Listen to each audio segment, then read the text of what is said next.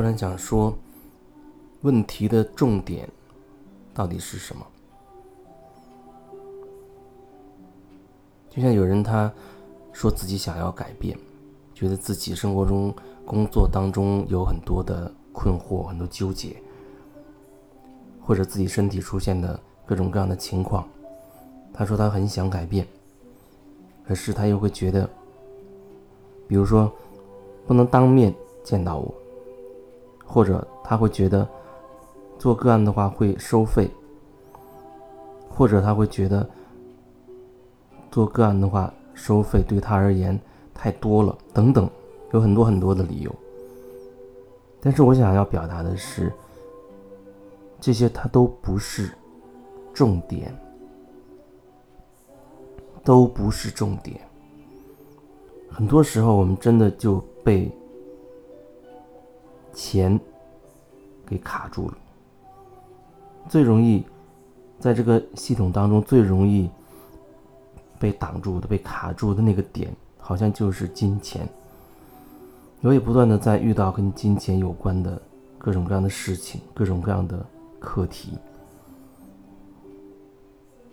通过这过程，我也在不断的在梳理自己对于金钱的一些思想、一些感受。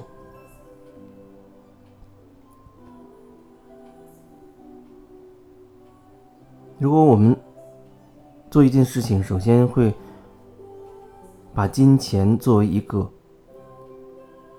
很重要的一个参考点的话，那往往可能我们因此会偏离问题的重点。重点到底是什么？我想去举一个例子，分享一个我曾经的一次经历吧。只是，也许我讲完这个经历之后，也许有人他又会偏离偏离重点。不过，我还是想要分享一下关于金钱的一个我自己亲身的一个经历。有一次，我在一个工作室里上课，我觉得那个课程对我来说非常的合适，我有很大的收获，有很大的转变。然后在那个阶段呢，我很渴望让那个工作室的一个老师给我来做一对一的这种个案的方式，给我来做个案。然后我了解到，这老师他做个案的收费比较高，至少对于当时我当时的我来讲是很高，一个小时。两千还是三千块钱，或者至少也是一千块钱。当然，后面他的每小时的收费变得更高了，好像最少是达到了三千块钱这样的一个标准吧。人想改变的时候，那种强烈的渴望的推动。会让那个人他千方百计的去去做一些事情。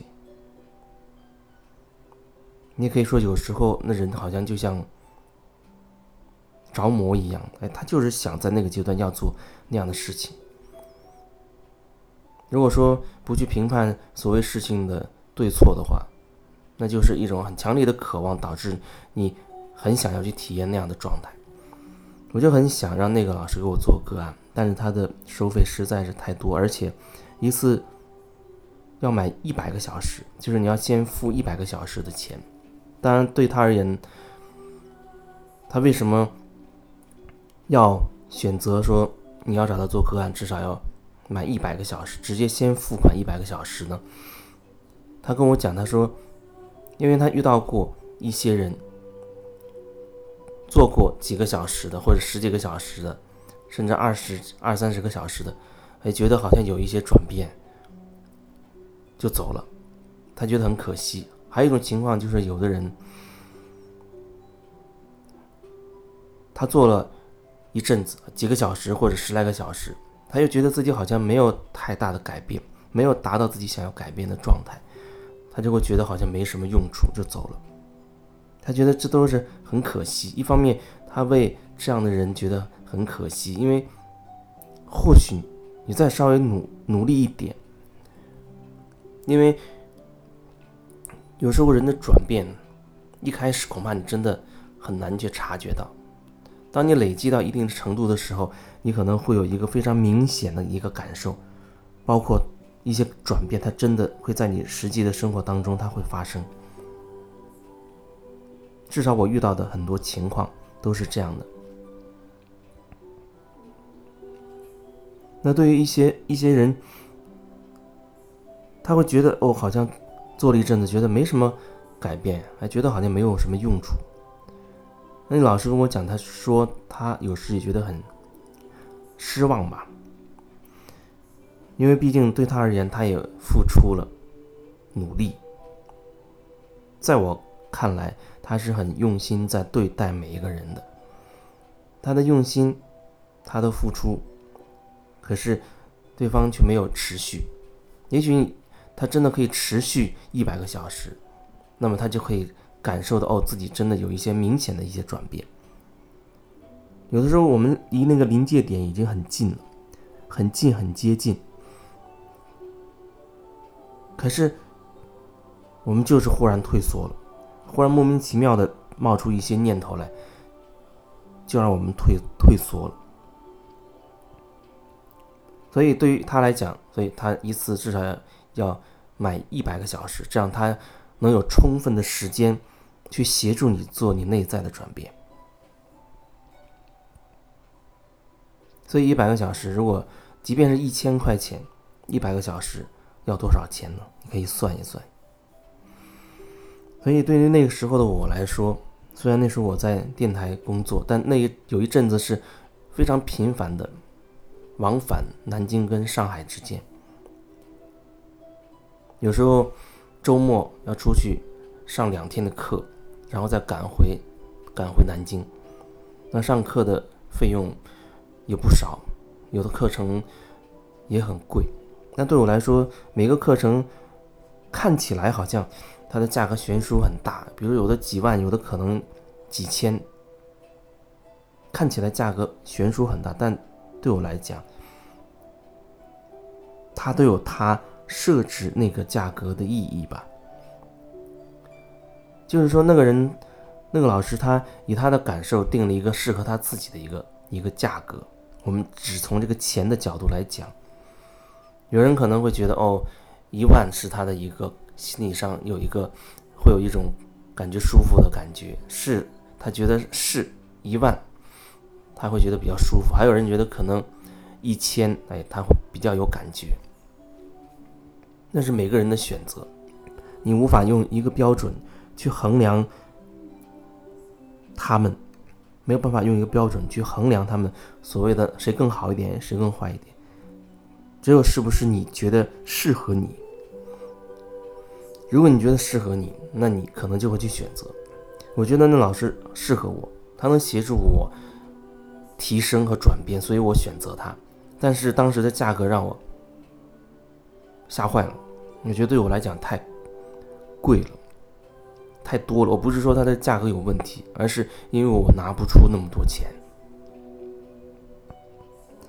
所以离开那个工作之后，我回到南京。那阵子，大概我前后花了将近半个月的时间吧，每天都在想这件事情，心中那种渴望在燃烧。当一个人真的真心的想要转变的时候，他会不遗余力的寻找各种适合自己的方式去转变、去提升。人都是会去做。自己认为对自己最重要的事情的，我觉得转变，做回自己对我来说是最重要的事情，所以，每天我都在想这件事情，因为我觉得我遇到了一个适合我的老师，所以我希望通过他的协助可以得到比较大的一个提升，但是我想不出什么方式可以筹到那么多钱。所以我想了大概有半个月的时间，每天都很痛苦、很纠结，想出各种各样的办法，不管是借钱也好，还是怎么样也好，总之有很多很多想法。最后发现好像没有办法可想。有一天早上，我忽然醒过来的时候，我好像我隐约觉得心中有了答案，我知道我要怎么做，然后我就发了很长的信息给对方。对方工作室有几个老师，我发给他们的算是主要的引导者，或者说算是老板。告诉他我的实际的状况，我的每个月的收入，我现在有有多少钱，包括我没有房产，也没有车，当然也没有贷款。然后我具体有多少数字，非常精确详细的告诉对方，并且表达出我非常渴望让某一个老师来给我做个案。也就是说，我表达出了我的诚意，我的真实的状况，剩下的不由我做决定的部分，我请对方来做一个决定，看看我这样的情况，你们会给出一个什么样的决定呢？结果很快他们就给我了一个答复，他说，收到我这个信息，第二天一大早，他们就让所有的老师一起来。研专门针对我的情况来研究，我自己觉得是我的真心、真心的渴望和真诚打动了他们，因为那是我真心渴望的事情，而且我真实的情况我也很清晰的告诉他们。了，我的诉求也很清晰的告诉他们。了，所以他们对我做了一个特别的对待，特别的对待。包括我不需要先付啊多少多少个小时的钱，包括每小时从一千降到五百，啊，就是一小时是收五百，而且还允许我不需要说呃提前付或者怎么样，每小时五百，然后呢，等我有钱的时候再付，这是。我收到的最后的给我的一个回复，所以当时我就很很激动，不仅为我可以找那个老师，呃，为我做个案而激动，更为我自己这样的一个选择，选择用这种真实表达的方式而激动。这是我想要分享出来的，只是不想让有人误解为哦，那不就只是说去讨价还价吗？那不是我想要表达的，我很清晰的告诉你，那不是我想要表达的重点。我想要表达的重点是，你发自真心的渴望和你的真实。